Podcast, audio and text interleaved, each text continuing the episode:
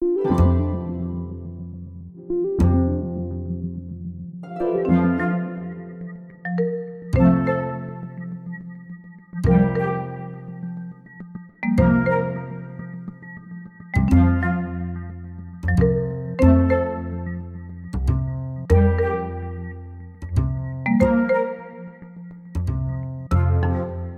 släpper vi siffror för fjärde kvartalet tjugohundratjugotre och jag har Magnus Westerlund, chefsekonom på Svensk Försäkring, med mig och såklart några frågor om dagens statistik. Hej Magnus! Hej Ulrika! Avkastningen för företagens tillgångar för tjugohundratjugotre slutade på plus sju komma en procent jämfört med minus sju komma två procent tjugohundratjugotvå. Vad beror den här omsvängningen på? Det var lite förvånande faktiskt när man tittar liksom på helåret. Vi hade liksom en ett år med hög inflation, global oro, eh, räntehöjningar från centralbanken, oro kring den konjunkturella utvecklingen. Ju mer in på hösten man kom, desto mer fick man liksom en känsla av att inflationen är på väg ner mot de mål som centralbanken har. Och istället för liksom en oro kring framtida räntehöjningar så byttes det många mer mot att man kanske ligger stilla eller till och med kommer att börja sänka räntan. Och en lägre ränta är i grunden liksom positiv liksom för aktiemarknaden. En annan faktor är att man var lite oro kring att de här räntehöjningarna skulle innebära en ganska kraftig konjunkturavmattning, en lågkonjunktur. Nu har ju visat sig framförallt i U S A att vi har inte fått den utvecklingen, utan det har liksom, ekonomin har tickat på relativt bra. Och det innebär att i slutet av året när man började tro att konjunkturavmattningen kanske inte blir så stor, det kanske inte blir så mycket räntehöjningar tydliga utan snarare räntesänkningar, att man fick liksom en kraftig uppgång i aktiemarknaden. Någon form av tomterally, och det är inte helt ovanligt att aktiemarknaden går upp väldigt liksom kraftigt i slutet av året. När vi tittade tidigare under hösten så tänkte vi att avkastningen kommer att hamna kanske kring noll för branschen som helhet. Men när vi nu har fått siffran så visar det sig att avkastningen som kommer, kommer att ligga på ungefär sju komma en procent. Vilket är jättebra utifrån ett historiskt perspektiv. Men hur kommer det här försäkringstagarna till del rent konkret? Mycket av den här avkastningen är relaterad till tjänstepension, och det innebär ju att om, beroende på när du blir en pensionär, så får du tillgång till den här avkastningen mer eller mindre snart.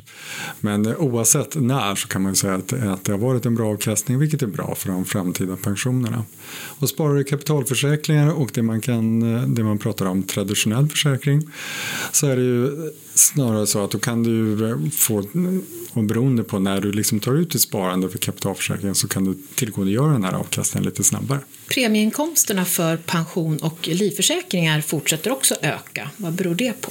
Man kan titta lite på olika faktorer, men jag tror att en av de absolut viktigaste, det är ju att många har premiebestämd eh, tjänstepensionsförsäkring, och det innebär att en viss del av din lön betalas in i premie till en framtida pension. Och när lönesumman ökar, din lön ökar, så ökar också helt enkelt avsättningar, och därför får du större inbetalningar till tjänstepensionsmarknaden. Men inte alla försäkringar går uppåt. Premieinbetalningarna till kapitalförsäkringar fortsätter att falla, men inte lika kraftigt som tidigare. Hur kommer det sig? Jag tror att man behöver se det lite grann under ett längre tidsperspektiv. Om, under coronan då fanns det färre möjligheter till resor och gå på restaurang och den typen av, av liksom aktiviteter, och det innebar ju helt enkelt att det fanns ett möjlighet att spara. Nu har det ju snarare blivit att du kan resa, du vill konsumera mer, och samtidigt som kostnaderna har ökat i, i form av inflation. Så det har varit lite svårare att spara för, för hushållen. Privata kapitalförsäkringen kan ju låta som att det är bara för privatpersoner, men det är även för företag. Och även företag har haft liksom samma möjlighet, det vill säga att under corona, om det fanns ett överskottslikviditet så kunde man spara i kapitalförsäkringen. En del av den överskottslikviditeten kan vara så att om det fanns liksom skattelättningar där, eller som att man inte behövde betala in skatten på det datum som var tänkt, utan man kunde då spara och betala skatt lite senare. Och det här överskottet för en del företag kunde då placeras i kapital, privata kapitalförsäkringar. Om vi tittar på statistiken för skadeförsäkring så ser vi att skadeanmälningarna har ökat för det sista kvartalet tjugohundratjugotre. Vad kan det bero på? Det finns en trendmässig ökning i antal skadeanmälningar, och det beror helt enkelt när en ekonomi växer. Vi blir fler och vi blir rikare. Så har vi kanske fler fordon, vi har dyrare lägenheter eller hus eller någonting. Och det innebär ju att vår efterfrågan på försäkring ökar. Och genom att det är mer försäkring så kan det bli fler skador. Det är liksom en generell trend. Om man tittar specifikt under sista kvartalet så beror det dels på att det finns fler fordon i, i trafiken. Men samtidigt också så hade vi en ovanligt tidig vinter och en ovanligt besvärlig vinter.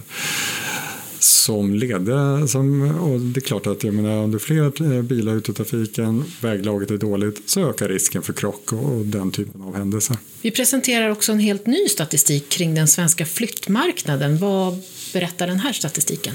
Vi har samlat in flyttstatistik under en längre tid. Det som är skillnad mot den tidigare, det är att vi har rensat bort det som har relaterat till fusioner, det man kallar för beståndsöverlåtelser, interna flyttar. Och det som är kvar, det är ju helt enkelt när kunden väljer att flytta från ett företag eller företagsgrupp till en annat företag eller företagsgrupp.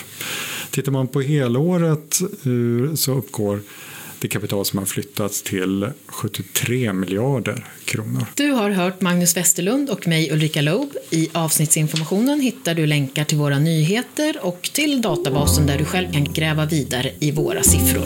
Vi hörs igen.